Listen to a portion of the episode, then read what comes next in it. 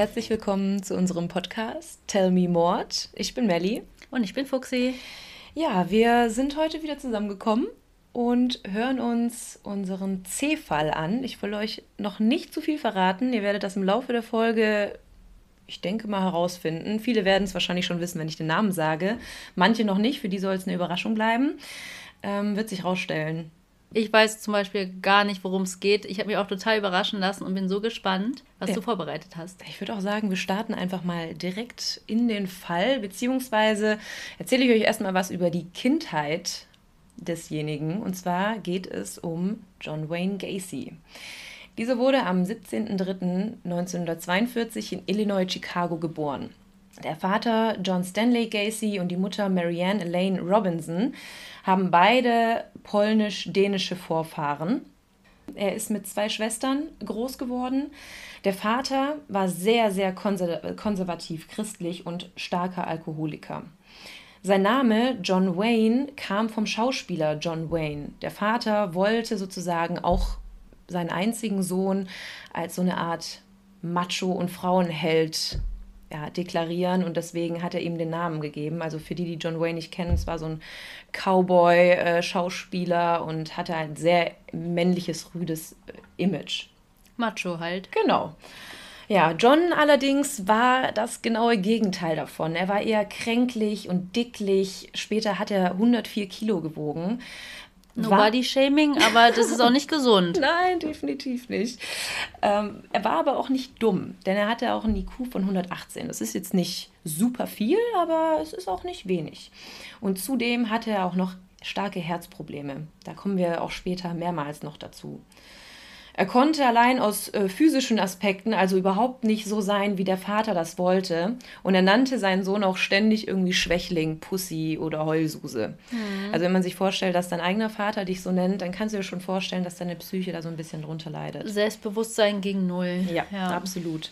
War seine Mutter netter zu ihm? Oder? Ja, also es wird gesagt, dass wäre sein Vater nicht gewesen, dann hätte er eine absolute Traumkindheit gehabt. Er war trotz seines Übergewichts, also es, es hört sich jetzt auch böse an, aber oft werden Kinder ja mit etwas Übergewicht etwas gehänselt in der Schule. War er trotzdem ein sehr beliebtes Kind, ähm, hatte viele Freunde, war auch bei den Pfadfindern. Und ja, wäre sein Vater nicht gewesen und hätte er ihn zu Hause nicht so niedergemacht, haben viele gesagt, wäre wahrscheinlich nicht das aus ihm geworden, was später dann passiert ist. Sonst wäre er wahrscheinlich nicht die Hauptfigur in unserem Podcast heute. Exakt, genau. Ja, wie gesagt, er war nicht zufrieden mit seinem einzigen Sohn. Er war ein Schwächling, kein richtiger Mann.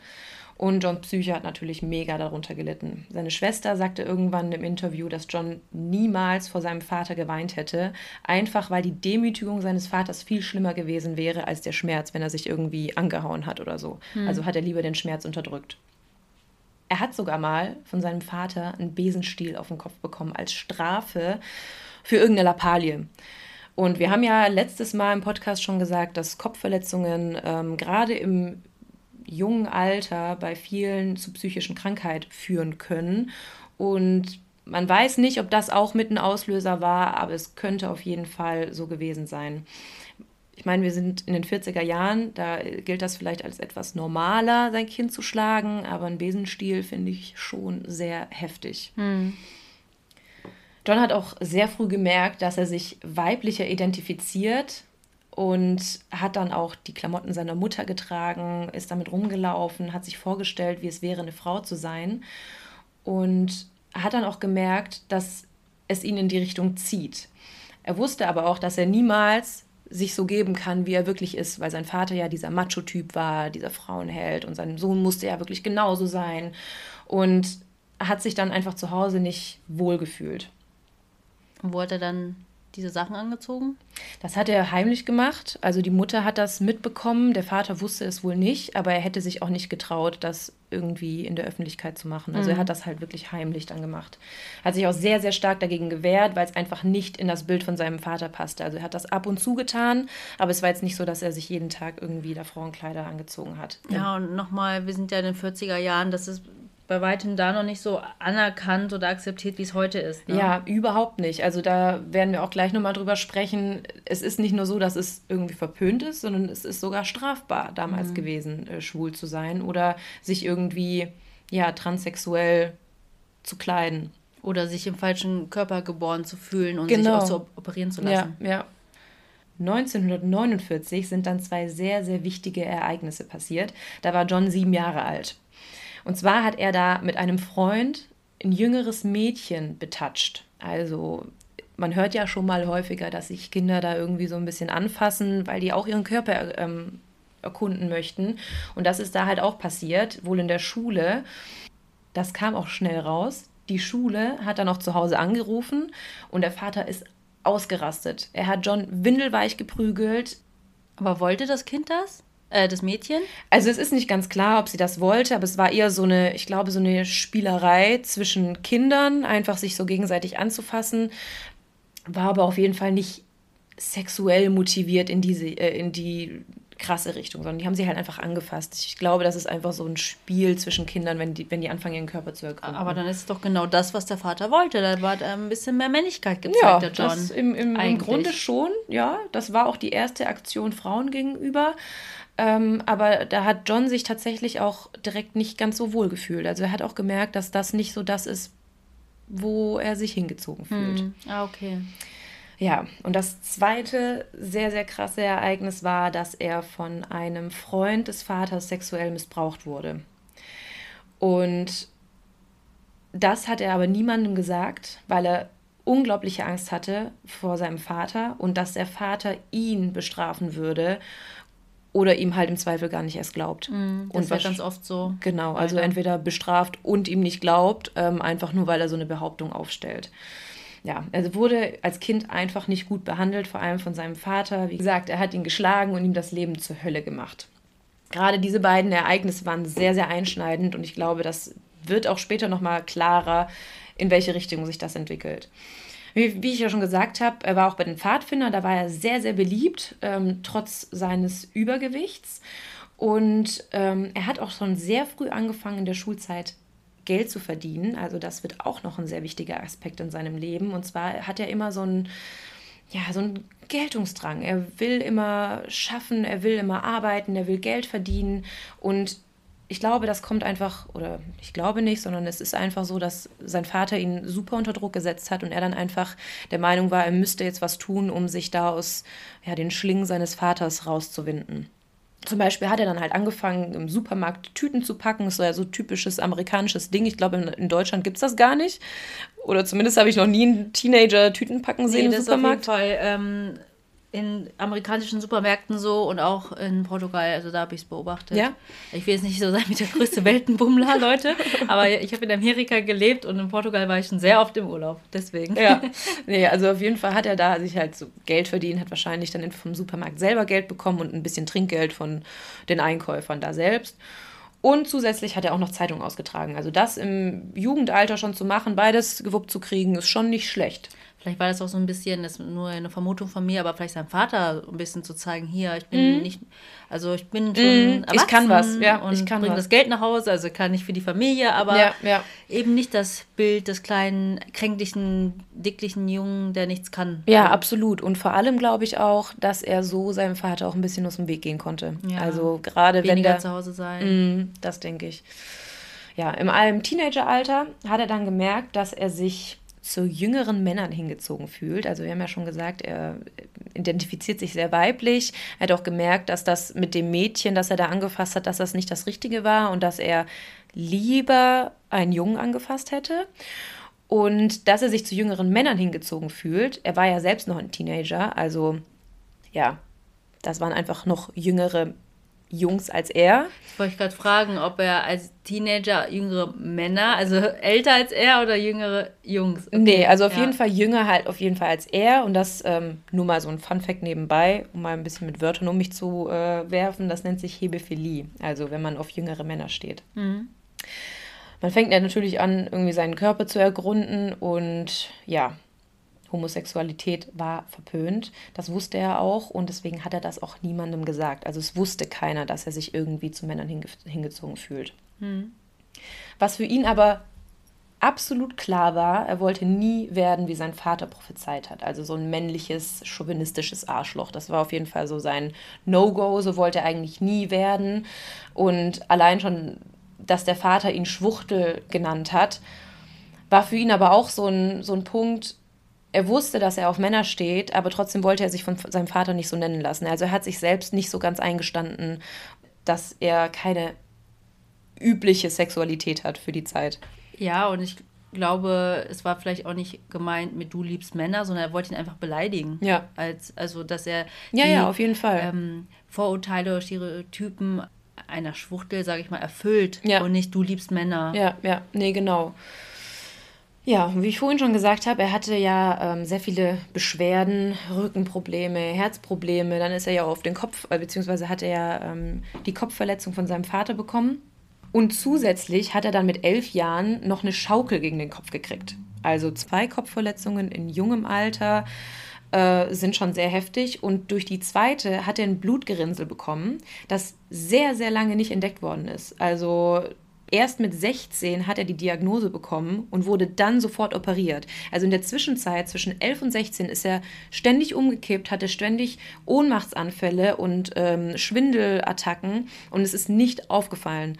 Also er hatte fünf Jahre lang ein Blutgerinnsel und ja, ihm ging es nicht gut. Das war natürlich für seinen Vater noch mehr Anlass, ihn niederzumachen. Du Schwächling, du kannst nichts, du fällst ja sogar um, wenn man dich äh, anbläst sozusagen. Und ja, er konnte ja eigentlich nichts dafür, aber er musste sich das halt trotzdem immer und immer wieder anhören. Ja, und er hat wahrscheinlich nicht selber gedacht, hm, vielleicht habe ich ja irgendwas in meinem Gehirn, das muss jetzt ärztlich untersucht werden. Natürlich nicht. Als Elfjähriger denkst du da ja auch nicht dran. Auf jeden Fall Teenager. Nicht, ja.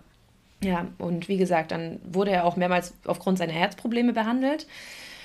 Der Vater behauptete, dass er nur umfällt, um Aufmerksamkeit zu bekommen. Oh, so ein Arsch, ey. Und ja, das ist auf jeden Fall so eine Sache. Ich glaube, das hat ihn wirklich sehr, sehr sehr belastet in seiner Kindheit und wie gesagt, hätte er den Vater vielleicht nicht so gehabt, dann hätte er eine ganz gute Kindheit haben können, aufgrund dessen, dass er halt auch ganz beliebt war.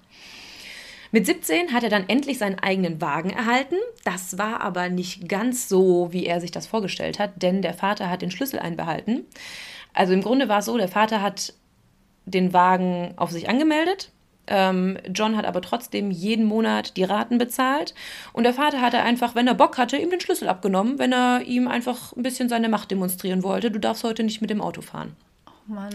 Ja, einfach nur, um ihn niederzumachen und seine Macht auszuspielen. Ich muss sagen, dadurch, dass ich nicht weiß, was er gemacht hat, vielleicht geht euch das auch so, aber das tut mir jetzt schon total leid. Und er ist, also, ich finde den ja, du denkst so, der arme, kleine, dicke Junge. Ja, aber wahrscheinlich ändert sich das jetzt noch. Aber der, nicht nur, dass ich Mitleid empfinde, sondern er scheint mir auch echt sympathisch zu sein. Mhm. Also ich muss sagen, als ich recherchiert habe, ging es mir genauso. Ich wusste, was er gemacht hat, heißt, das habe ich immer im Hinterkopf gehabt. Aber als ich das recherchiert habe, dachte ich so, oh Gott, du Armer. Was wäre gewesen, wenn du in einer anderen Familie groß geworden wärst? Was wäre gewesen, wenn dein Vater nicht so ein Arschloch gewesen wäre? Aber das sind ganz viele Fragen und die können wir leider nicht beantworten. Wir können nur sagen, was er dann schlussendlich gemacht hat. Und da kommen noch ganz viele krasse Situationen dazu. Ich bin mal gespannt, was du dazu sagst. 1961 hat er dann den Highschool-Abschluss vermasselt. Und das hat dem Vater wieder mal Grund geliefert, ihn zu beleidigen, ihn niederzumachen. Und das hatte dann zur Folge, dass er 1962 mit 20 Jahren dann den Schlüssel von seinem äh, Auto von seinem Vater geklaut hat und quer durchs Land nach Las Vegas abgehauen ist. Und hat sich versucht, dann dort alleine rumzuschlagen.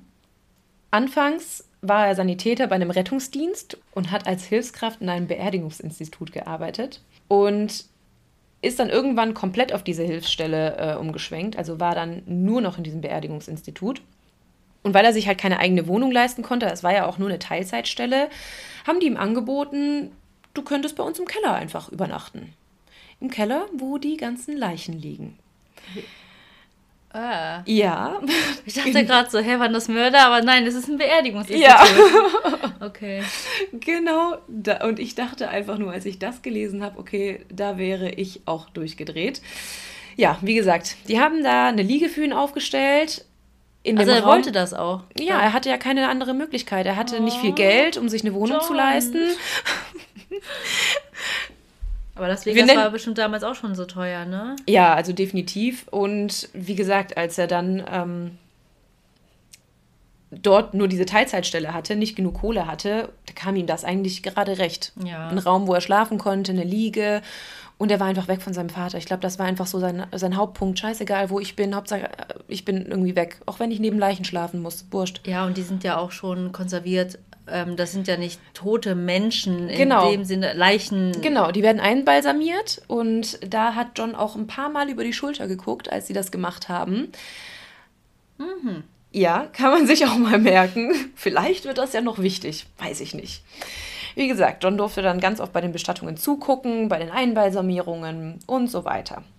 Und dann ist eine Sache passiert. Ein junger Mann ist gestorben und lag quasi in diesem Nebenraum in einem Sarg. Und weil John nachts immer so alleine war in diesem Institut, hat er sich irgendwann in diesen Sarg mit hineingelegt. Oh mein Gott. Und zum Kuscheln. Ja, die Leiche gestreichelt. Äh, junger Mann? Ja, ein junger Mann. Ich, man, also ich habe nicht rausgefunden, wie alt er war, aber da ähm, sicher er sowieso an junge Männer quasi, also da er sowieso Interesse eher an jungen Männern hat, gehe ich davon aus, dass er etwas jünger als er war. Er war ja 20 Jahre alt.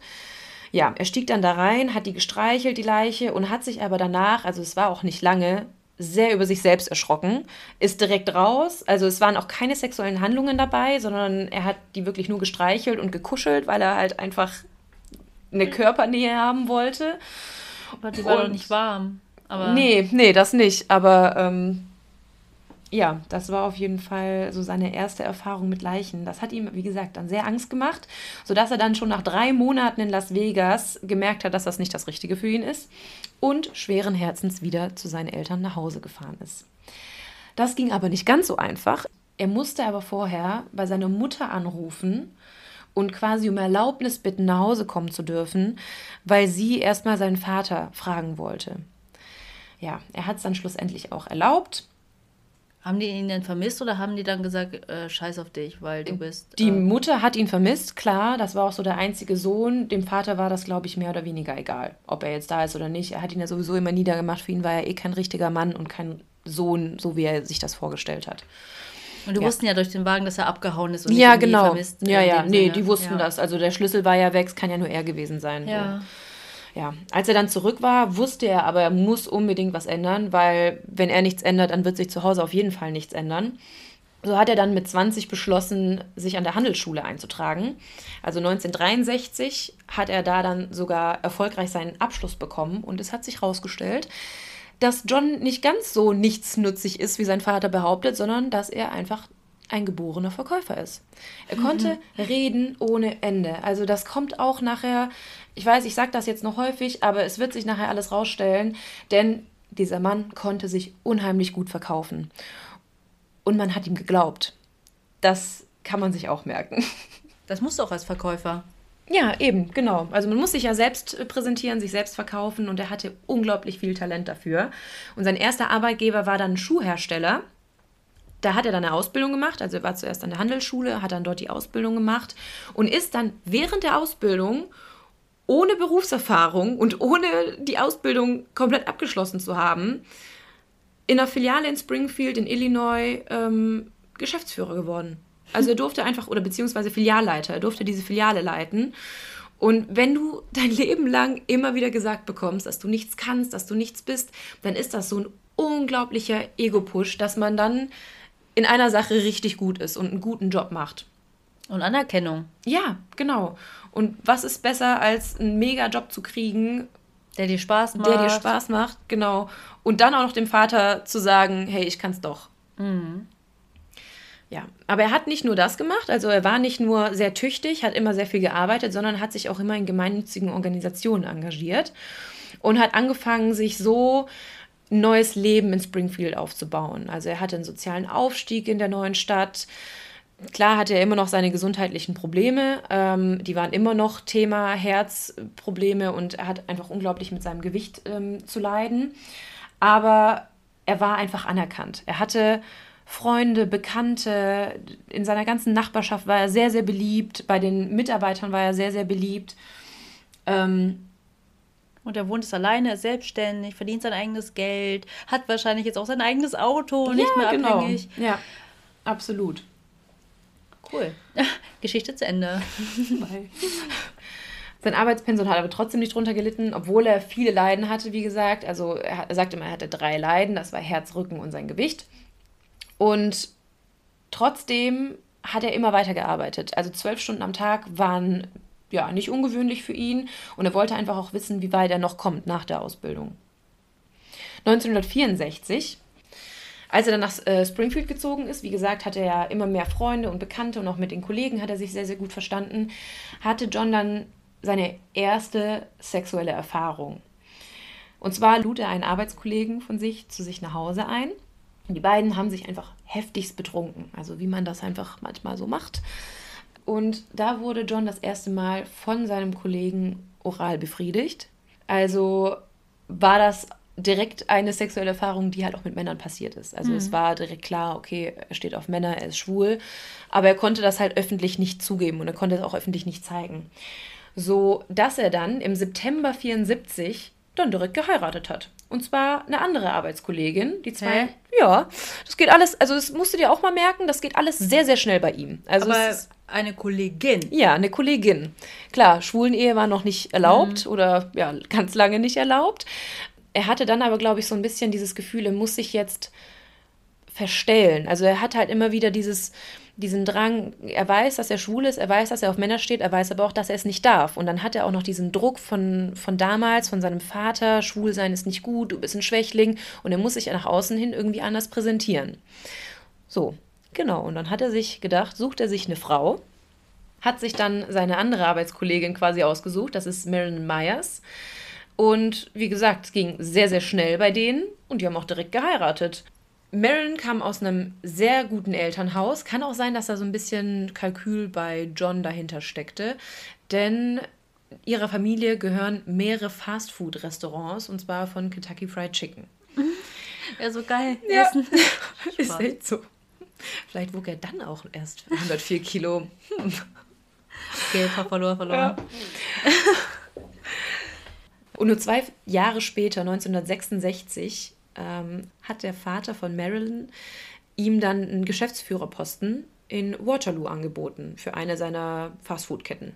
Und wie weit ist Waterloo entfernt? Also ich mag das immer, mir das so bildlich vorzustellen. Ja, das, das sind in etwa zwei Stunden von Springfield entfernt. Also ist er dann nochmal zwei Stunden entfernt mit seiner Frau dahin gezogen. Aber schön im Bundesstaat geblieben. Genau, im Bundesstaat mhm. geblieben, aber einfach nochmal ein bisschen weiter entfernt.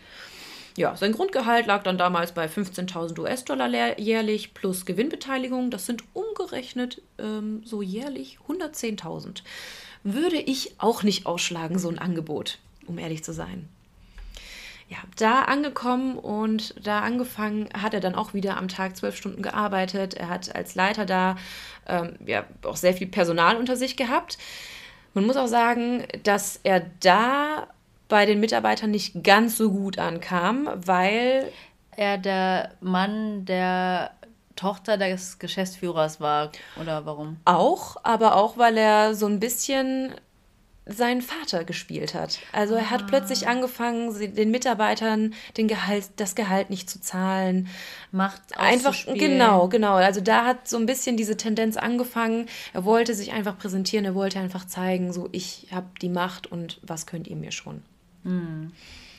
Ja, da hast du es vermasselt, John. Bis eben mochte ich dich noch. ja, aber er hat sich trotzdem noch nebenbei gemeinnützig engagiert. Man denkt auch, oh, super, John, du bist so ein netter Kerl, dass du das machst. Zwölf Stunden arbeiten und dann noch gemeinnützig und dann sich engagieren. Noch, exakt. Aber wenn wir jetzt gleich hören, was er da so gemacht hat, dann ändern wir vielleicht gleich unsere Meinung. Wo er sich am meisten engagiert hat, war die Organisation Junior Chamber International. Das ist ein Verein zur Förderung junger Erwachsener in der Lebensplanung. Also das ist für Menschen zwischen 18 und 40 Jahren. Also das klingt, also sie sagen ja junge Erwachsene, aber soll einfach so ein bisschen ja, einen Lebensplan sagen, wo willst du danach hin, wo willst du studieren. Beruf auch, genau. Ja. Also es soll einfach so ein, so ein Einblick sein, auch in die Arbeitswelt. Da sind halt ganz viele Jugendliche dabei, aber auch ganz viele Erwachsene, die sich da einfach ständig austauschen. Und da hat er sehr, sehr, sehr viele Freundschaften äh, zu den Vätern der Jugendlichen geschlossen und hat da so ein bisschen seinen sozialen Aufstieg bekommen. War unter dieser ganzen Männerklicke sehr, sehr beliebt. Und was das Beste war an dieser Organisation, da gab es ganz viele junge Männer. Hm. Okay, ich weiß, wohin das führt. ja, und jetzt komme ich mal dazu, warum wir ihn unter C jetzt gelistet haben. Denn es geht um den Clown-Killer. Mhm. Und zwar hat er sich nicht nur bei den Junior Chambers gemeinnützig engagiert, sondern auch in Kinderkrankenhäusern. Also er ist da hingegangen auf die Krebsstationen, verkleidet als Clown und hat dann einfach so ein bisschen gute Laune bei den Kindern, wollte er ein bisschen gute Laune bei den Kindern hervorrufen. Vor allem bei den Jungs wahrscheinlich. Ja, genau, das war, glaube ich, eine der Intentionen.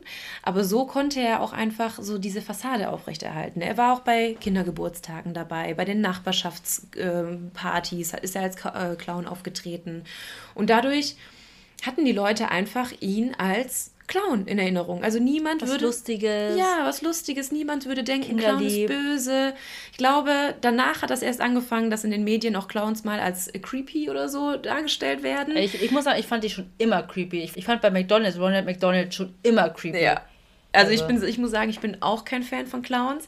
Was aber auch krass ist, Fun Fact nebenbei, Clowns haben meistens, also alle haben ja so eine individuelle Gesichtsfarbe. Alle haben irgendwie sich selber geschminkt, mhm. überlegen sich, was möchten sie für ein Clown sein. Ein fröhlicher Clown, ein trauriger Clown, keine Ahnung. Und er war theoretisch ein fröhlicher Clown. Allerdings gibt es da eine Besonderheit. Und zwar hat er sich um den Mund herum, da haben die doch immer diese weiße Farbe, diese Lippen, die sich um, also mhm, die sich ja. da malen. Und die sind eigentlich immer rund, abgerundet. Er hat aber sich die Lippen spitz zulaufen lassen also die Mundwinkel. Wie beim Joker. Genau, wie beim Joker. Und das war sehr, sehr verpönt unter Clowns. Also es gibt auch bei Clowns Regeln. Regeln. Und Shoutout an Cam von Modern Family. Ja. Es gibt da also auch Regeln und er hat sich einfach nicht daran gehalten. Und man kann auch sagen, vielleicht wollte er einfach ein bisschen Angst verbreiten, aber er hat das einfach so gemacht. Er sagte, das ist einfach so sein Ding und er möchte das so haben. Wir werden auch ein äh, Foto bei Instagram posten, da könnt ihr euch das angucken, wie er als Clown verkleidet äh, bei Kindergeburtstagen steht. Man muss dazu sagen, er hat nie als Clown gemordet. Also er ist nicht der Killer-Clown, weil er als Clown gekillt hat. Aber es ist einfach so sein Alleinstellungsmerkmal gewesen, einfach weil er so diese Fassade drumherum gebaut hat und sich ja als fröhlichen Clown dargestellt hat. Dabei war er eigentlich das Gegenteil. So, Neben gemeinnütziger Arbeit, neben zwölf Stunden-Schichten, ist er in der Zwischenzeit auch noch Vater von zwei Kindern geworden. Also, er hat auch Sex mit der Frau gehabt. Er musste, glaube ich, einfach um das, um das Image aufrechtzuerhalten. Die Familie lief aber eher so nebenbei. Also es war nie der Mittelpunkt. Er war auch, also es kommt auch später mal raus, hat dann irgendwann auch keinen Kontakt mehr zu seinen Kindern gehabt. Also es war eigentlich, war ihm das ziemlich egal, ob er Frauen und Kinder hat. Es war eigentlich nur sein Alibi. Die Frau hat sich halt um den Haushalt gekümmert, er arbeitet den ganzen Tag und er ist so der Selfmade-Mann und alles andere, ja, interessiert ihn nicht. Dabei hätte ich eher gedacht, vielleicht, dass man ja dann es bei den Kindern vielleicht besser machen möchte, wenn man selber nicht so was Schönes erlebt hat. Ja, hätte man, hätte man echt denken können, aber ich glaube, da ist einfach zu sehr von seinem Vater mitgegeben worden. Also man hat schon gerade auf der Arbeit gemerkt, dass er ja sehr dominante Züge hat und sehr cholerisch werden konnte. Und ich glaube einfach irgendwann, ja, hast du das raus. Zurück zu den Junior Chambern. Und zwar ist das nicht nur so eine tolle Organisation gewesen, sondern die haben es alle faustdick hinter den Ohren. Wie ich ja schon gesagt habe, die sind ja sehr gut befreundet gewesen, äh, die ganzen Väter von den Jungs und John. Und die haben sich dann regelmäßig in Johns Wohnung oder Johns Haus, in seinem Partykeller getroffen und einfach mal so Partnertauschabende veranstaltet. Swingertausch, Swinger, ja, Swingerpartys gemacht, sich betrunken, Pornos zusammengeguckt und John war mittendrin und ja, Beliebter denn je. Genau, beliebter denn je. Alles super für ihn. Er konnte sich quasi komplett austoben. Und er lud dann aber auch immer mehr die Minderjährigen zu sich nach Hause ein. Er sagte immer, da seid ihr sicher, da habt ihr euren Safe Space, ich bringe euch Gras, ich bringe euch Alkohol, ihr könnt bei mir Pornos gucken. So, er wollte so der coole. Pornos gucken. Ich glaube, das ist bei Männern aber auch was anderes. Also ich kenne viele Typen, die gucken sich zusammen Pornos an, auch in jungen Jahren. jungen Jahren, genau. Und klar, die sind jetzt alle erwachsen, aber vielleicht war das damals einfach eine andere Zeit. Du konntest wahrscheinlich nicht im Internet mal was streamen, sondern dann gab es halt diese Kassetten und so. Ja, da ne? hatte einer mal einen neuen Porno. Lass uns den mal angucken. Bei den Eltern geklaut. Dicke Busenwunder 3000. da kennt sich jemand aus. er lud dann immer die Jungs auch zu sich nach Hause ein und machte dann irgendwann auch eindeutige Angebote. Also es blieb nicht nur beim Weed rauchen, Bier trinken und Pornos gucken, sondern er fragte sie ganz offen, ob sie ihm nicht oral befriedigen möchten.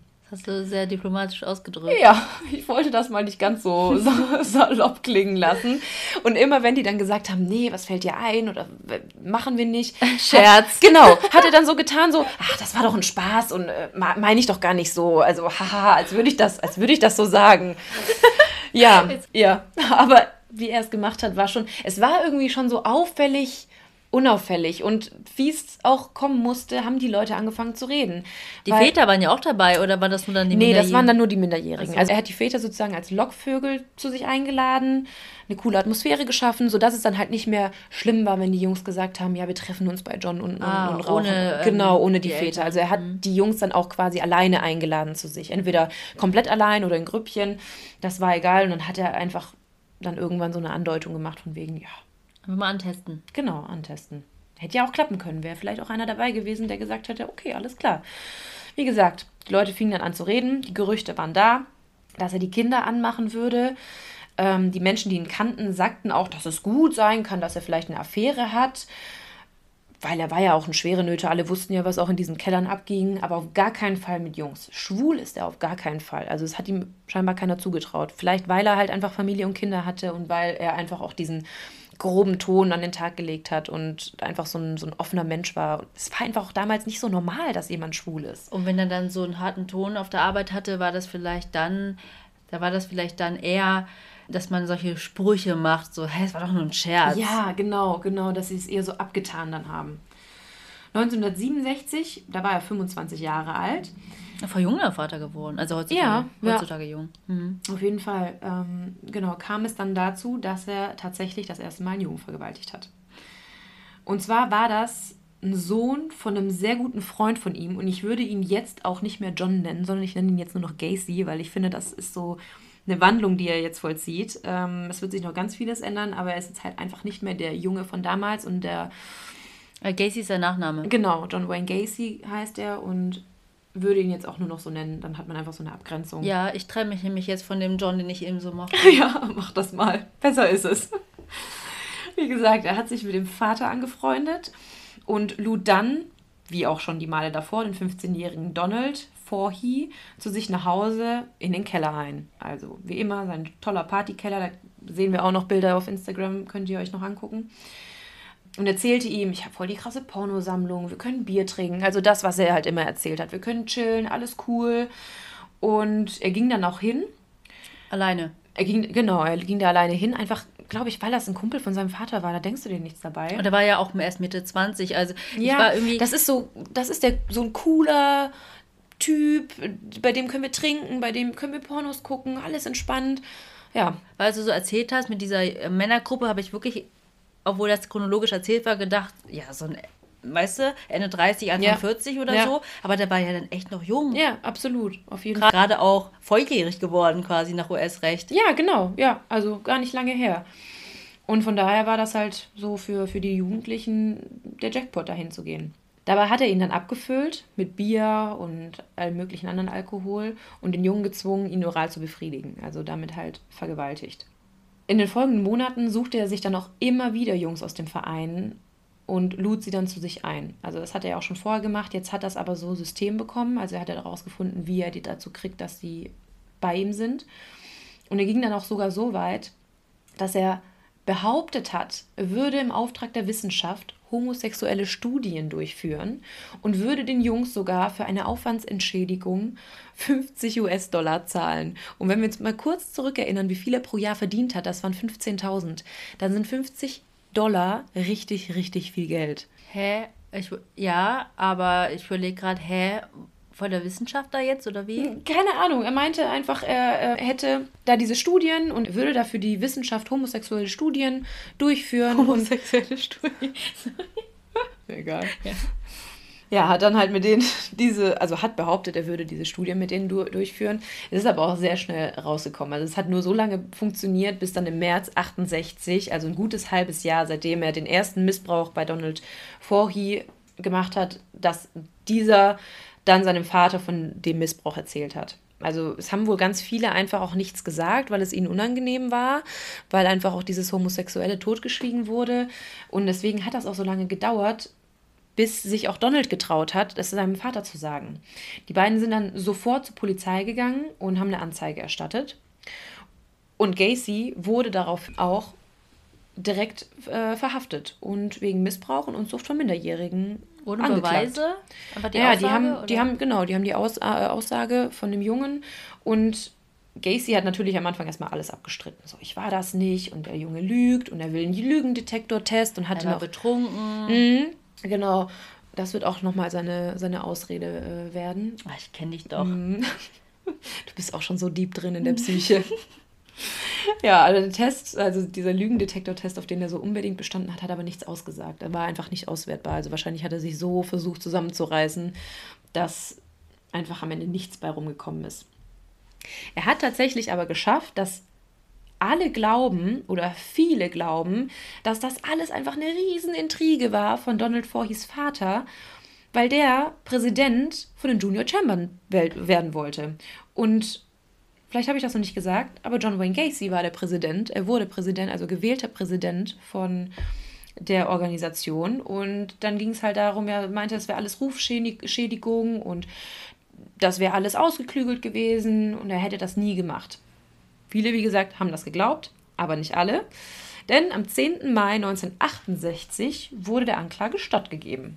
Der Prozess wurde eingeläutet und als er dann endlich mal gecheckt hat, was ihm bevorsteht, hat er einen ehemaligen Mitarbeiter, den Russell Schröder, angestiftet, den Donald ein bisschen Angst zu machen und damit er halt nicht vor Gericht aussagt.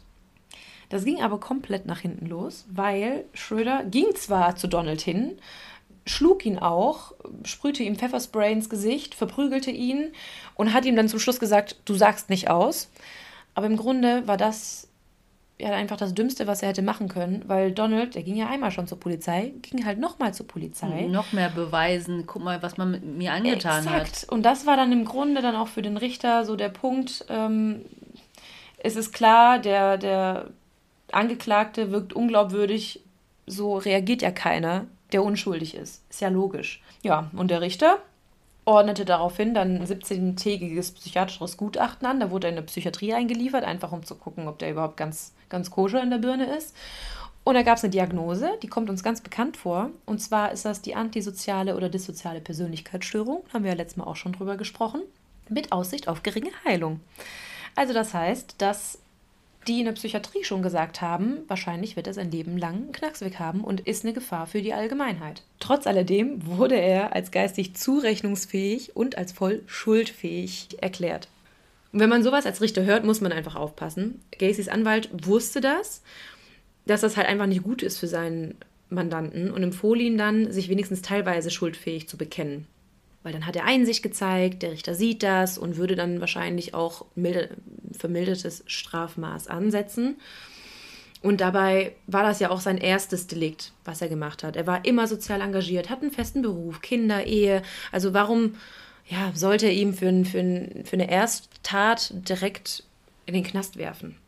Aber und ganz schön krass, auch für amerikanisches Recht, die sind ja eigentlich gar nicht so im Interesse von Wiedereingliederung und ob man dann Leben zerstört und so. Ja, das stimmt. Aber oft ist dann halt, weil es einfach deine erste Straftat war, wird es dann vielleicht ein bisschen abgemildert. Und vor allem hatte der Anwalt dann noch gesagt, gib doch einfach zu, dass du betrunken warst. Also dann bist du ja weniger schuldfähig, wenn, mhm. du, wenn du getrunken hast. Und dass es ein Fehler war und meint, wir kriegen das schon hin und zeig Einsicht und das wird der Richter schon sehen. Ja, der Richter sah das, aber er hat es einfach anders gesehen und hat ihm einfach das höchste Strafmaß gegeben und das waren zehn Jahre Haft. Alter. Mhm. Also hätte man eigentlich glauben können, wenn er jetzt zehn Jahre im Knast sitzt, dann ist erstmal die Welt sicher vor ihm. Er war ja wie alt? Mitte 20. Genau, ja. Und die zehn Jahre sollte er dann einfach in einer Besserungsanstalt in Iowa absitzen. Und am selben Tag, als das Urteil dann gefällt wurde, reichte seine Frau direkt die Scheidung ein. Also vorher hat sie halt immer gedacht, okay, vielleicht sind das einfach alles Anschuldigungen, Anschuldigungen, Gerede. Aber dann wurde ihr das alles einfach auch zu heikel. Sie wusste ja auch, dass viele junge Männer in den Keller gegangen sind und sie hat das schon mitbekommen, aber ich glaube, sie hat einfach auch viel die Augen davor verschlossen. Zumindest wurde das auch so berichtet. Sie reichte nicht nur die Scheidung ein, sondern sie verlangte auch das komplette Vermögen. Man wusste ja, genau, eh. Sorgerecht komplett für die Kinder, das Haus. Und das war für die damalige Zeit schon sehr, sehr mutig, weil Scheidungen gerade in den 60er Jahren waren einfach nicht so üblich, vor allem, dass die Frau die Scheidung wollte und auch in Kauf genommen hat, im Endeffekt dann halt nichts zu haben. Ihr wurde aber tatsächlich alles zugesprochen: Sorgerecht, Vermögen, Haus, also komplett alles. Gacy hatte nichts mehr. Und die Scheidung ist dann am 18. September 69 in Kraft getreten. Und das habe ich ja vorhin schon gesagt. Er hat danach seine Frau und seine Kinder nie wieder gesehen. Also merkst du ja schon, wie wichtig ihm seine Kinder waren. Und zwar zero. Mhm. Einfach überhaupt nicht. Zero. Er hat sich einfach komplett null dafür interessiert. Und wie gesagt, seine Frau war eher so eine Art Alibi für seine ganzen Machenschaften. Ja, dann kommen wir jetzt zu seiner Knastzeit. Gacy ging dann also ins Gefängnis. Aber wir haben ja schon paar Mal gesagt, er ist ja nicht dumm, er war ja Verkäufer, er wusste, wie er sich geben muss, er wusste auch, wie er sich vor anderen verhalten soll. Und hat dann schnell kapiert, was er machen muss, damit er vielleicht ein bisschen früher rauskommt als diese zehn Jahre. Er war ein Vorbildsgefangener, war immer nett zu den Wärtern, war beliebt, engagiert, charmant, hat sich super verkauft, was er natürlich am besten machen kann, war so ein ja, Musterknabe im Endeffekt. Und was es eigentlich nicht gab im Gefängnis, war ein Chefkoch. Allerdings hat er die Gefängnisdirektion so lange belabert, bis diese einen Chefkoch eingeführt hat. Und dann gab es nur Fried Chicken. das wäre vielleicht das Beste gewesen. Nee, aber Gacy hat den Chefkochtitel bekommen und hat sogar ein Abzeichen gekriegt, dass er sich an, sein, an seine Gefängnisuniform machen konnte, wo drauf stand Chefkoch Gacy. Kannst du dir das mal vorstellen? Aber das ist trotzdem ein Aufstieg wieder, ne? Chef von. Ja. Also er hatte auf jeden Fall immer, ja. immer Würmer in den Hintern. Der musste. darüber habe ich noch letzte Hummel. darüber habe ich noch gestern mit meinem Freund gesprochen. Ich bin nicht gut in Redewendung. Redewendungen. Ich komme aus keiner deutschen Familie und da bringe ich sowas immer durcheinander. Ich meine, Hummeln im Hintern, aber bei uns wurde immer Würmer im Arsch gesagt, deswegen, ja, sage ich das jetzt auch mal so. Genau, haben wir ja auch schon gemerkt, dass er immer irgendwas zu tun haben musste. Und was es auch im Gefängnis gab, und zwar seine geliebten Junior Chambers. Also diese Organisation gab es auch im Gefängnis. Also man kennt das ja, dass es viele Gruppen gibt im Gefängnis, irgendwie was Religiöses mit Kirchen. Musik. Musik, genau. Also jeder kann so seinen Interessen nachgehen und ja, da gab es auch diese Junior Chamber International, also auch. Ah, die gab es da wirklich? Ich dachte, du meinst jetzt eine andere Zusammenkunft nee, von Leuten. Also, ja, okay. nee, da, also klar, eine andere Zusammenkunft von diesen, aber es war diese Organisation, die mhm. nannten sich genau so. Und da ist er natürlich dann sofort Mitglied geworden, weil da hat er ja schon gute Erfahrungen mitgemacht, ähm, waren immer junge Männer dabei, hat ihm ja auch immer super gefallen. Und er hat es dann in kürzester Zeit geschafft, von 50 Mitgliedern zu 650. Innerhalb des Gefängnisses. Innerhalb des Gefängnisses. Also in der Zeit, in der er da war, hat er einfach 600 mehr Mitglieder in, zu diesen Junior Chambers äh, gebracht. Also da merkst du einfach schon. Verkäufer. Ja, dass er einfach alles verkauft kriegt. Alles. Er konnte einfach Leute komplett in den Bann reißen und äh, die bequatschen. Und das Krasse ist, es kam einfach nie heraus, wofür er im Knast saß. Dort kam es nicht heraus. Ja, also ja, dort kam es nicht heraus, aber kommen wir auch gleich nochmal dazu. Es kam auch später nicht heraus. Ja, aber du hast doch gesagt, warum er im Knast war. Ja, aber das wussten ganz viele später nicht mehr. Ich werde es dir gleich erzählen. Also okay, klar, das okay. wussten die Leute jetzt. In Waterloo wussten das die Leute. Im Gefängnis wussten sie es ah, aber nicht. Er war ja in Iowa jetzt. Genau, also er war jetzt ähm, in diesem Gefängnis und da muss ja keiner, es muss ja keiner wissen, wofür du im Gefängnis warst. Es hat einfach keiner rausgefunden. Er hatte halt immer behauptet, ähm, er würde jetzt nur im Gefängnis sitzen, weil er ein paar Jungs Pornos gezeigt hat und mit denen Bier getrunken hat und denen Gras besorgt hat. Das war also überall seine Nonplusultra-Ausrede. Weil sonst wäre er nämlich ganz unten gewesen äh, in Exakt. der Exakt, genau. Als Kinderschänder. Als Kinderschänder, mhm. Vergewaltiger, ja. Ja, genau. Also vor allem in den 60er Jahren, wo auch Schwulsein komplett negativ betitelt worden ist. Also ich glaube, es wäre noch mal was anderes gewesen, hätte er ein Mädchen sexuell misshandelt, aber dann noch mal ein Junge. im Gefängnis, Minderjährige, nur 15 auch, Jahre alt. Du hast auch Väter im Gefängnis und ja. die sehen das alle ganz anders. Ja, genau. 1979 stirbt dann Gacys Vater mehr oder weniger plötzlich, aber im Grunde an der Leberzirrhose durch das ganze Trinken. Er war ja Alkoholiker. Und Gacy hat dann auch einen Antrag gestellt, um bei der Beerdigung dabei sein zu dürfen, aber der wurde direkt abgelehnt. Ach krass. Und es gab dann auch Berichte, habe ich jetzt zumindest gelesen, ob das wirklich so war, kann ich jetzt so nicht sagen, dass er, als er erfahren hat von dem Tod und dass er nicht bei der Beerdigung dabei sein darf, ist er zusammengebrochen und hat angefangen zu weinen. Also man weiß ja, er hat kein gutes Verhältnis zu seinem Vater gehabt, aber ich glaube trotzdem, dass du ja, da irgendwo sehr emotional reagierst, gerade wenn die Person dir irgendwie so lange, die, so lange Jahre das Leben zur Hölle gemacht hat, willst du dich trotzdem irgendwo von, von der verabschieden aber nicht nur das, es schien mir so, dadurch, dass du gesagt hast, er war dann wie sein Vater in dem Job bei KFC, dass er ihn dann doch irgendwo als ähm, Vorbildfunktion mhm. gesehen hat. Ja, ich glaube schon, dass er ihn irgendwo trotzdem bewundert hat. Also ich glaube, er konnte auch nicht komplett ohne seine Anerkennung. Gerade auch diese Aussage, dass er nicht geweint hat vor ihm, weil die Demütigung vor ihm für ihn krasser gewesen wäre als ein Schmerz, sagt ja schon, dass er sehr auf die Meinung des Vaters gebaut hat. Mhm. Er hat dann angefangen mit der Zeit, die Bewährungskommission so lange zu nerven, also quasi wöchentlicher Takt ist er denen auf den Sack gegangen, bis die dann die Strafe nach 18 Monaten ausgesetzt haben. Überleg nochmal, ja, du hörst richtig, er hätte 10 Jahre einsitzen müssen und er wurde nach 18 Monaten freigelassen. Anderthalb Jahre. Ja, einfach anderthalb Jahre für ein Vergehen, wofür der eigentlich 10 Jahre hätte absitzen Hä? müssen. Und einfach, weil er denen auf die Nerven ja, gegangen ist, oder ja. wie? Anscheinend, weil er sich halt so gut verkauft hat, weil er die ja. im wöchentlichen Takt genervt hat, weil er wirklich jede Woche geschrieben hat und dann auch immer wieder gesagt hat, er war doch so ein guter Mensch und er ist auch ein Vorbildsgefangener. Wie gesagt, er hat halt so viel Positives in dem Gefängnis gemacht und hat sich damit einfach als ja, tollen Menschen irgendwo dargestellt. Sodass sie dann halt auch irgendwie gedacht haben, ja gut, der tut dann bestimmt auch keiner Fliege was zu leide, wenn er jetzt rauskommt. Obwohl ja bescheinigt wurde, dass er sich nicht bessert. Ja, ja das schon, aber die, seine Akte wurde danach, also nach seiner Bewährung, verschlossen. Also unter Verschluss. Unter Verschluss gehalten. Mhm. Und ohne dringenden Tatverdacht hätte keiner da reingucken können. Also es hätte keiner wissen können. Selbst wenn einer wissen wollen würde, wofür er im Knast saß, hätte er es nicht rausgefunden, weil die Akte einfach unter Verschluss war. Und es gab lediglich zwei Anforderungen unter denen er entlassen werden durfte. Und zwar war das einmal, dass er zurück zu seiner Mutter nach Chicago ziehen muss, damit die quasi auf ihn aufpasst. Und das zweite war, dass er einfach nicht später als 22 Uhr zu Hause sein darf.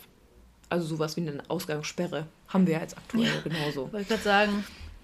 Ja, und das Ganze gilt dann für ein Jahr oder galt dann für ein Jahr. Er ist dann am 19. Juni 1970 direkt zu seiner Mutter gezogen und hat sich auch sehr, sehr schnell wieder in die Gesellschaft eingefunden, hat direkt einen Job als Koch bekommen, hat er ja jetzt im Gefängnis gelernt. Und das war in einem Schnellrestaurant, kannte er sich ja auch schon aus, er wusste, wie die ganzen Abläufe da funktionieren. Und seine Mutter wollte ihn einfach so wieder aufnehmen? Ja, oder? also er hatte ein gutes Verhältnis zu seiner Mutter. Die haben dann auch. Die wusste auch nicht, warum er drin war, oder? Doch, die wusste das. Doch, die, mhm. die, hat das, die hat das gewusst. Aber nach vier Monaten war der schon wieder komplett integriert in die Gesellschaft. Die Mutter hat ihn unglaublich stark unterstützt. Sie hat ihm nämlich Geld gegeben und mit dem Geld hat er dann eine Doppelhaushälfte in 8213 West Summerdale Avenue in Norwood Park Township gekauft. Und das ist im Grunde ganz wichtig. Die Adresse an sich nicht, aber die Lokation. Dass denn, es ein Doppelhaus war? Ja, nicht, dass es ein Doppelhaus war, aber dass er da jetzt ein Haus hatte. Das spielt eine ganz große Rolle. Wo im Grunde das stand, ist wurscht, aber er hatte jetzt so seinen Rückzugsort. Und hat sich dann, wie gesagt, auch wieder komplett in die Gesellschaft eingegliedert, hat Freundschaften mit den Nachbarn geschlossen, haben Weihnachten zusammen gefeiert, Dinnerpartys, Grillpartys. Teilweise waren da bis zu 300 Leute auf seinen Feiern, weil er wirklich so beliebt war und für alle halt in der Nachbarschaft eine Party gefeiert war hat. War er dann wieder Clown? Ja, teilweise auch. Auf Kindergeburtstagen ist er aufgetreten. Also er ist permanent immer währendher irgendwo entweder im Krankenhaus oder dann auf Kindergeburtstagen aufgetreten.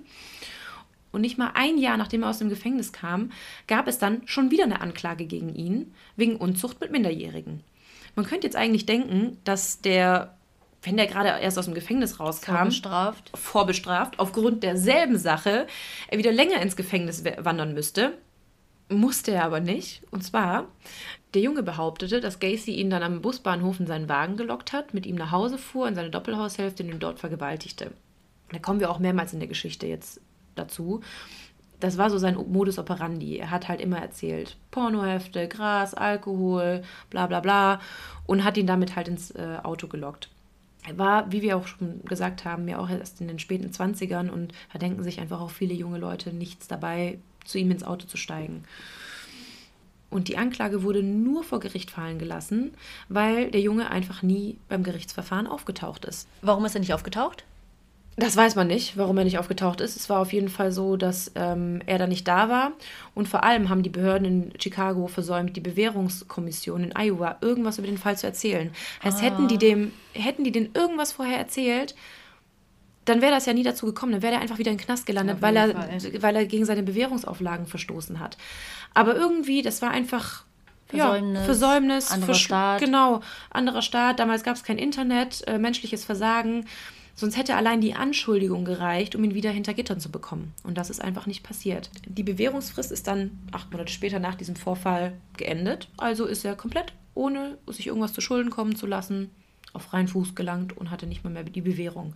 Die Kriminalakte wurde versiegelt, wie gesagt. Nur bei wirklich dringendem Tatverdacht wurde die also ausgepackt und hätte eingesehen werden dürfen. Und selbst wenn die Polizei ihn für zu schnelles Fahren angehalten hätte, hätten die nicht gewusst, wer er ist. Jetzt hat er sich so ein bisschen in Sicherheit gewegt. Das ist jetzt drei Monate später. Hat er nämlich am 2. Januar 1972 den 15-jährigen Timothy Jack McCoy getroffen. Das war auch schon wieder am Busbahnhof in Chicago. Also der war eigentlich auf, dem, auf der Durchreise von Michigan nach Nebraska. Da gab es ja immer diese Busbahnhöfe. Das sind diese. Ah, diese, genau wie Flixbus und so. Genau, Flixbus, ähm, Greyhound-Bus nennen ja, die sich, genau. glaube ich, in Amerika. Das ist eine Marke. Genau, und ja, da kannst du ja wirklich durchs komplette Land fahren und der wollte halt seine Verwandten besuchen und war da halt auf der Durchreise in diesem Bahnhof und sein Bus wäre erst am nächsten Tag wieder losgefahren. Heißt, er hatte eine Nacht da jetzt quasi zum Übernachten. Am 15? Ja, also keine Ahnung, wahrscheinlich irgendwelche nahen Verwandten, Oma besucht. Und Gacy hielt dann neben ihm den Wagen an und hat ihm eine Sightseeing-Tour angeboten. So seine übliche Masche wieder, steig mal ein, du kannst auch bei mir schlafen, ich zeig dir ein bisschen die Stadt, ich habe auch Alkohol, Pornoheftchen. Da war ja schon der Alleinstehende, nicht mehr so der Family Dad. Genau, ne? hatte ja keine Mutter, äh, hatte ja keine Frau mehr, ähm, hatte das ganze Haus für sich. Klar, seine Mutter wohnte da zwar nebenan, das aber auch nicht sehr lange. Also irgendwann hatte er dann komplett das ganze Haus für sich. Wieso ist sie gestorben? Nee, die ist ausgezogen, die ist irgendwann weggezogen. Und der Junge ist dann mit ihm mitgegangen. Was dann passiert ist, wissen wir eigentlich nur von Erzählungen von Gacy. Also es ist klar, können wir jetzt nicht nachvollziehen, ob das wirklich so war. Vielleicht hat er auch was verschönert, das kennen wir ja auch. Genau, das könnte nämlich tatsächlich sein. Denn laut seinen Aussagen ist er am nächsten Morgen wach geworden und Timothy stand in seinem Schlafzimmer mit einem riesigen Messer in der Hand. Oh Gott. Und der hat sich dann scheinbar so erschrocken, dass er dem Jungen entgegensprang und einen Kampf mit ihm angefangen hat. Ich denke mir so, warum redet ihr nicht miteinander? Sagt doch einfach irgendwie, es ist ein Missverständnis. Die haben miteinander gerungen. Ja, okay, aber ich weiß nicht, ob ich dann so direkt in die Konversation naja, äh, gehen ja würde. Ja, keine Ahnung. Er meinte auf jeden Fall, er hat sich so erschrocken, dass er dann mit ihm angefangen hat zu kämpfen und im Eifer des Gefechts aus Notwehr ihm, also dem Jungen, dem Timothy, das Messer in den Körper gerammt hat. Notwehr. Genau, Notwehr seiner Meinung nach. Und als er dann so benommen von dem ganzen Trubel war, ist er in die Küche getaumelt und war erstmal, musste erstmal komplett klarkommen, was überhaupt gerade passiert ist. Und dann lag da scheinbar ein riesiger Kochschinken auf dem Tisch. Und er hat die Vermutung gehabt, dass Timothy ihn einfach nur zum Frühstück rufen wollte. Und deswegen das Messer in der Hand ja, hatte. Und deswegen das Messer in der Hand hatte. Ihn vielleicht rufen wollte, von wegen, kommt frühstücken, ich habe ähm, uns einen Brunch gemacht oder sonst was. Ja, das ist leider ein bisschen in die Hose gegangen. Und jetzt hatte er halt eine Leiche im Haus und wusste nicht, was er tun sollte. Ich denke mir so, ruf die Polizei, sag es war ein Missverständnis. Ja, aber dann hast du doch deine verriegelte Akte. Ja, klar. Hat er nämlich sich auch gedacht und sich dann dafür entschieden, den Jungen in den Kriechkeller seines Hauses zu bringen. Was ist das? Das ist quasi, ich weiß nicht, ob du das aus so amerikanischen Filmen und Serien kennst ganz viele Häuser sind da ja aus Holz gebaut und die haben keine mhm. richtige Dämmung. Und deswegen werden die Häuser etwas erhöht gebaut, damit quasi darunter ja so ein bisschen Luft ist, was dämmt, was einfach von unten, ja. Also er hatte quasi keinen Keller, sondern dann nur so ein... Nur so ein Kriechkeller, wo du einfach nur drunter kriechen konntest. Das war 40 Zentimeter hoch. Du konntest auch nur durch eine kleine Luke rein werde ich auch noch ein Bild posten, weil dieser Keller wird noch eine große Rolle spielen. Das sieht dann so aus wie ein Verlies oder wie? Genau, also es ist wirklich, da sind Leitungen oder irgendwelche Kabelstränge und ähm, ja, ist im Grunde aber nichts. Da ist wirklich nur Schutt. Er hat ihn also dort untergebracht, weil er sich denkt, da wird ja erstmal keiner reinschauen. Er macht es ja selber auch nicht. Und wollte dann später die Stelle mit Beton versiegeln. Ja, ich wollte gerade sagen, ähm, er muss auf jeden Fall irgendwas tun, weil das wird auf jeden Fall nicht so geil riechen. Mhm. Und er ist gut, doch Experte. Du, gut, dass du er das ist sagst. Doch Experte. Oh, Sherlock. Gut, dass du das sagst. Später sagt er dann auch, dass der Mord ihn halt ziemlich mitgenommen hat. Es war halt sein erster Mord, den er begangen hat. Es war, er war emotional total ausgelaugt, der Arme. Und gleichzeitig sagte er, dass er während der Tat einen Orgasmus bekommen hat. Was? Also hat er gemerkt, dass ihn das scheinbar sehr antörnt. Mhm. Und da wurde ihm halt klar, dass das Töten für ihn der ultimative Kick ist. Okay. Ja. Und bis dahin hat er ja allein in der Doppelhaushälfte gewohnt, also seine Mutter auf der einen, er allein auf der anderen. Das passte aber nicht ganz zu seinen Vorstellungen, beziehungsweise das passte nicht ganz zu dem Bild, was er nach außen hin tragen wollte. Und zwar hat er dann 1972 Carol Hoff kennengelernt. Die war, als Gacy sie kennenlernte, bereits zweifache Mutter und ähm, war gerade in Scheidung.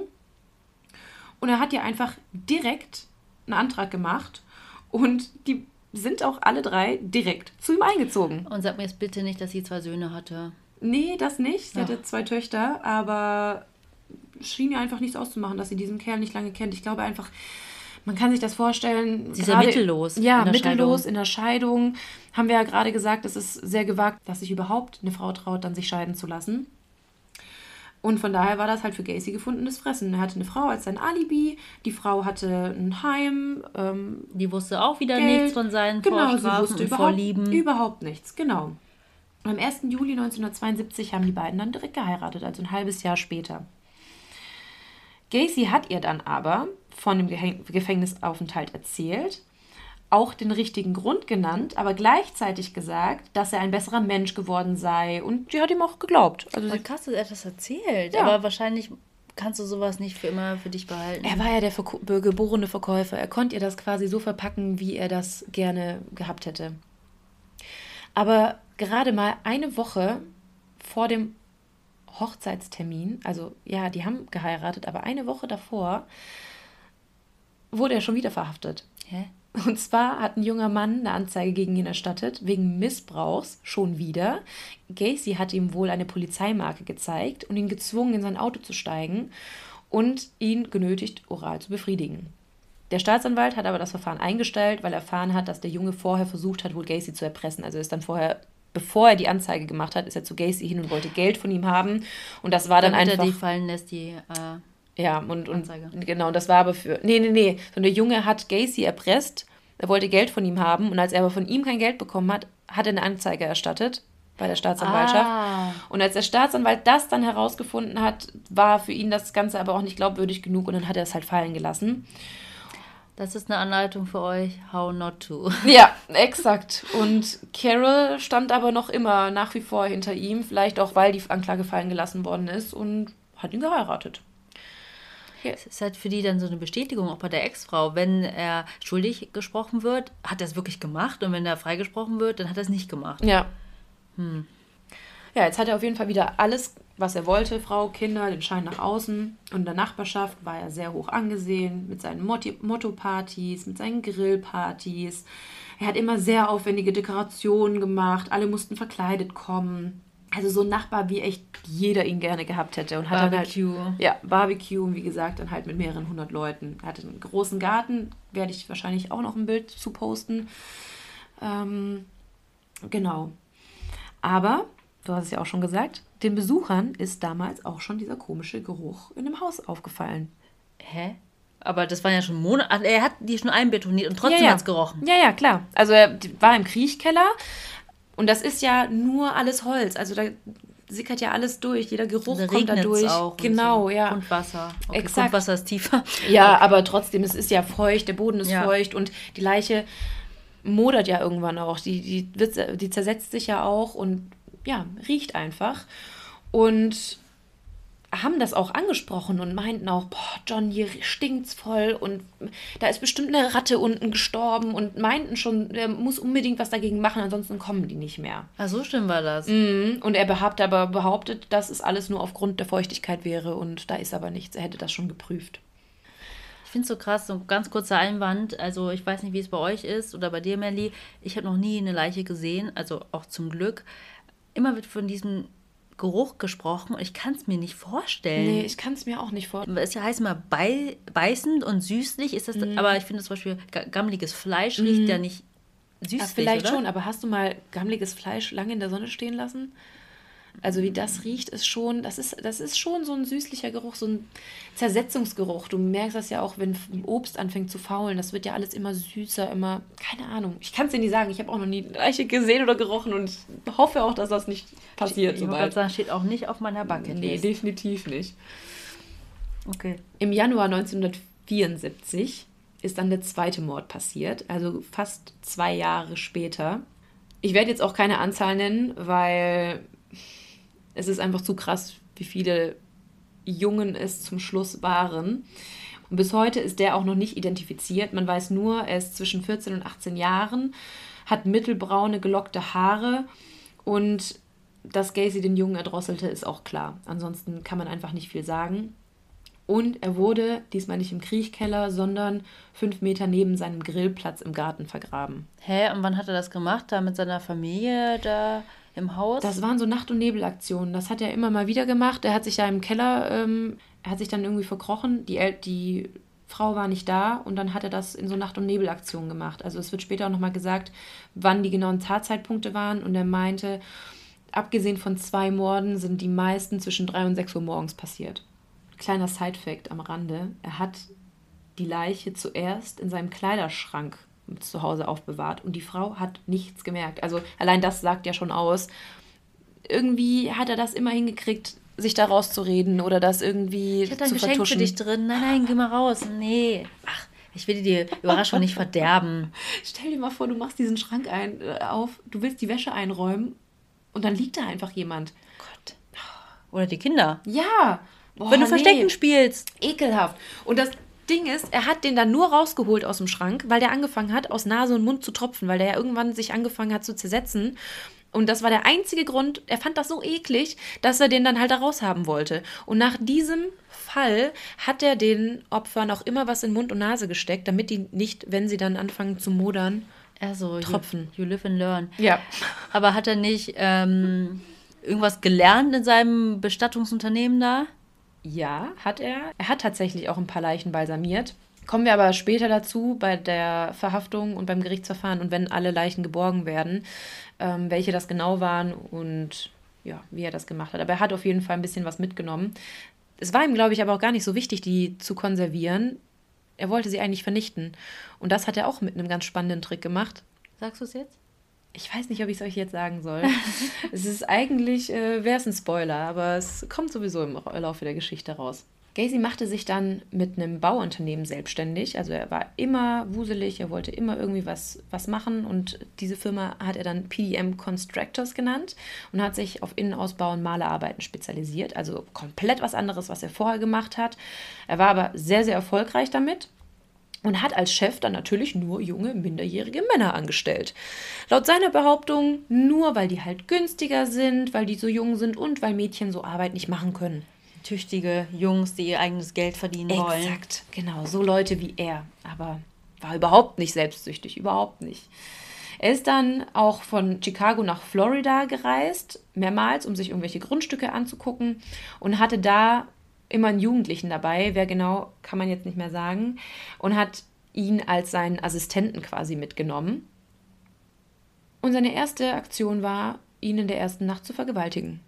Auf der Geschäftsreise. Auf dieser Geschäftsreise, genau. Und als sie dann zurück in Chicago waren, hat der junge Gacy aufgesucht und ihn verprügelt vor den Augen seiner Frau im Garten. Und als dann die Frau gefragt hat, was da überhaupt los war, behauptete Gacy, dass der Junge einfach nur sauer war, weil, ihm dem, weil er ihm den Lohn nicht gezahlt hätte aufgrund von schlechter Arbeit.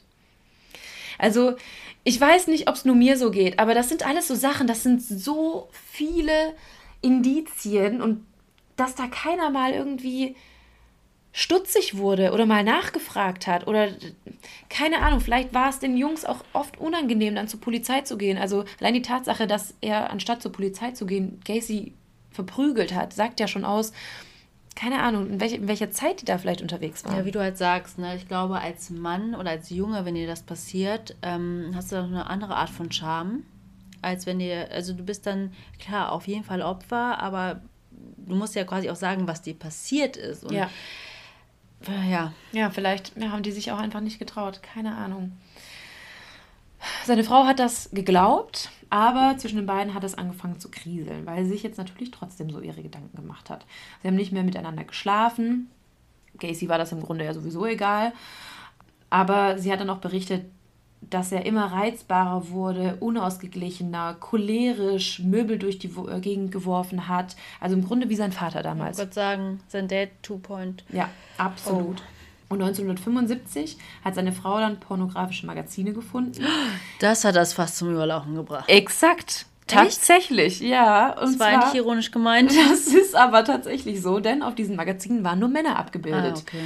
Und für sie ist halt komplett eine Welt zusammengebrochen, weil das heißt ja, er ist schwul und hat ihn dann zur Rede gestellt und hat ihn dann gefragt, was das soll. Und ich meine, ja, war halt eigentlich wie so eine Krankheit, glaube ich, für sie. Und er hat ihr dann gestanden, dass er bisexuell sei was aber halt paradox ist, weil die auch nicht mehr miteinander geschlafen haben und er ihr dann auch sogar gesagt hat, gut, dann schlafe ich einfach nicht mehr mit dir. So, wenn du das so schlimm findest, dann, dann schlafe ich einfach nicht mit dir. Also okay. es macht einfach überhaupt keinen das Sinn. Keinen Sinn. Er hätte sie ja beweisen müssen. Irgendwie. Ja, eben. Aber seitdem war sie halt auch viel, viel aufmerksamer und ihr ist dann halt auch noch mehr aufgefallen, wie häufig junge Männer in seiner Garage irgendwie verschwunden sind. Also er hat da ganz viel in seiner Garage gemacht. Das ist dann wie sein Keller damals genau, gewesen. Genau, ja, wie sein Partykeller, ähm, wo er sich auch sicher gewähnt hat. Und ihr ist das dann halt auch immer wieder aufgefallen, dass die Jungs nur gekommen sind, aber sie sie nie hat gehen sehen. Was? Mhm. Im selben Jahr hat er dann einen Jungen für sich arbeiten lassen, den 15-jährigen Anthony Antonucci. Dieser hat sich das Bein gebrochen während der Arbeit und ist dann halt zu Hause geblieben, weil er halt krankgeschrieben war. Und als seine Eltern nicht zu Hause waren, hat Gacy ihm Krankenbesuch abgestattet. Meinte so, ach du Armer, ich besuche dich mal, wenn du krank bist. Wenn ich mir vorstelle, mein Chef soll mich bitte nicht besuchen, wenn ich krank zu Hause bin. Aber keine Ahnung, vielleicht war das normal. Und sein Plan war dann aber natürlich, den Jungen zu vergewaltigen, weil dieser sich ja quasi nicht wehren konnte. Oh Gott. Mit gebrochenem Bein. Er hat den Jungen dann also gefesselt. Aber was er nicht wusste, dass er im Ringerteam. Dass der Junge im Ringerteam war. Genau, dass der Junge im Ringerteam war. Und trotz gebrochenem Bein konnte er Gacy zu Boden ringen und war einfach, ja, aufgrund der Taktik viel, viel besser als Gacy. Der war ja 104 Kilo schwer, war ja ein schwerer Mann, hatte ja Herzprobleme, Rückenprobleme und ja, hat sich dann einfach zu Boden reißen lassen. Oh Gott. Ja, wie er auch dann denkt, dass er unentdeckt bleibt. Ja. Der kennt ihn doch. Ja, natürlich. Also keine Ahnung, was er sich da gedacht hat. Er dachte, glaube ich, einfach, er kommt mit seiner Laberei raus. Und das ist ja auch so, denn er hat sich hier auch wieder rausgeredet. Ja, und die Schaben natürlich wieder, ne, der ja. Jungs. Ja.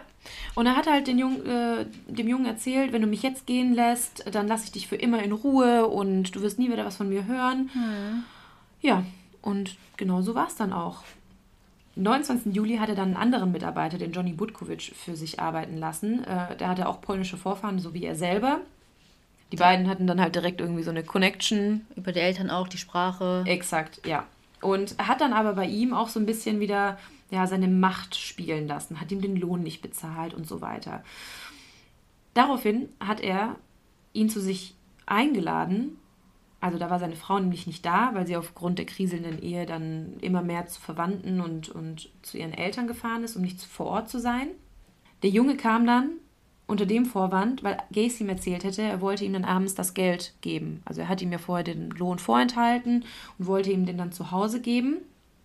Das war aber nicht so, denn Gacy fesselte ihn, strangulierte ihn und hat ihm unter dem Estrich in der Garage verscharrt und betoniert. Fast wie BTK. Mhm. Fesseln, okay. Ja. nicht ganz, aber auf jeden Fall war Erwürgen sein Modus operandi. Also er hat unter ganz wenigen Ausnahmen, mein der erste Mord Messer. war ein Messer, klar, aber das war ja seiner Meinung nach eher Notwehr. Und die restlichen Morde sind alle entweder Erwürgen oder Strangulieren gewesen. Also für die, die es nicht wissen, Strangulieren ist einfach Erwürgen mit einem Gegenstand. Entweder mit, ja, zum Beispiel einem Seil oder irgendwas anderem. Hm. Was da gerade so ist, so Telefonkabel. Ja, exakt.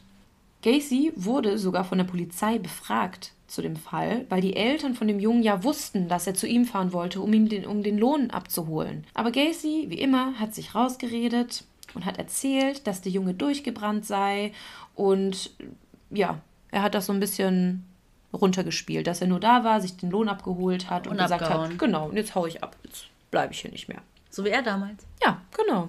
Am 2. März 1976, ich werfe hier mit ganz vielen Jahreszahlen um, um mich, aber es ist ganz gut, um das Ganze einzuordnen, weil das ist echt in wenigen Jahren alles passiert, hat sich dann Gacy von seiner Frau scheiden lassen, beziehungsweise sie hat sich von ihm scheiden lassen. Er ist aber im Haus geblieben und die Mutter ist irgendwann dann auch ausgezogen. Als er Frau und Kinder äh, wieder hatte, war sie dann halt ausgezogen, hat er das ganze Haus für sich. Also war er jetzt komplett alleine. Also das komplette Haus, die beiden Doppelhaushälften haben ihm gehört. Und das war für ihn jetzt plötzlich so das Signal, ich kann machen, was ich will. I'm free like a bird. Und ich würde jetzt super, super gerne weitererzählen, aber es ist schon sehr, sehr lang, wie ich hier gerade rede. Und nächstes Mal wird es echt noch sehr viel krasser. Deswegen würde ich sagen, machen wir einen Cut. Oh nein, ich bin voll gespannt. aber immerhin höre ich dann den anderen Teil vor euch. ja, also nächstes Mal wird es echt noch heftig, weil bisher haben wir ja nur ein paar Morde besprochen von ihm. Und ich weiß nicht, ob ich es anteasen soll. Besser nicht. Ihr werdet dann nächstes Mal sehen, wie viele Jungen es zum Schluss waren. Ja, ich hoffe, ihr bleibt gespannt und hört beim nächsten Mal wieder rein. Oh Mann, ja, bis dahin könnt ihr auf jeden Fall die Zeit gut nutzen, um uns ein bisschen Liebe dazu lassen, auch auf iTunes. Da könnt ihr uns nämlich direkt bewerten. Ich meine, wir bekommen so viele liebe Nachrichten auch bei Instagram, ja. aber da könnt ihr uns wirklich unterstützen. Und ja, wo könnt ihr uns noch unterstützen? Da ein Podcast sehr viel Zeit und auch Geld kostet, ähm, würden wir uns freuen, wenn ihr uns bei Kofi unterstützen würdet. Da könnt ihr uns ein Trinkgeld dalassen. Ähm, geht ihr einfach um, auf co-fi.com slash tellmemordpodcast und ja. Den Link ähm, posten wir euch auch in die Show Notes. Genau, und könnt uns einfach ja, ein Käffchen spendieren oder einen Tee. Ja, wir freuen uns auf jeden Fall. Auf jeden Fall kein Muss. Aber wir würden uns trotzdem darüber freuen. Ja, absolut. Und bis dahin bleibt nur noch zu sagen, ich hoffe, ihr habt Lust auf mehr. Mehr Mord. Und bis dahin, Macht's gut. Tschüss.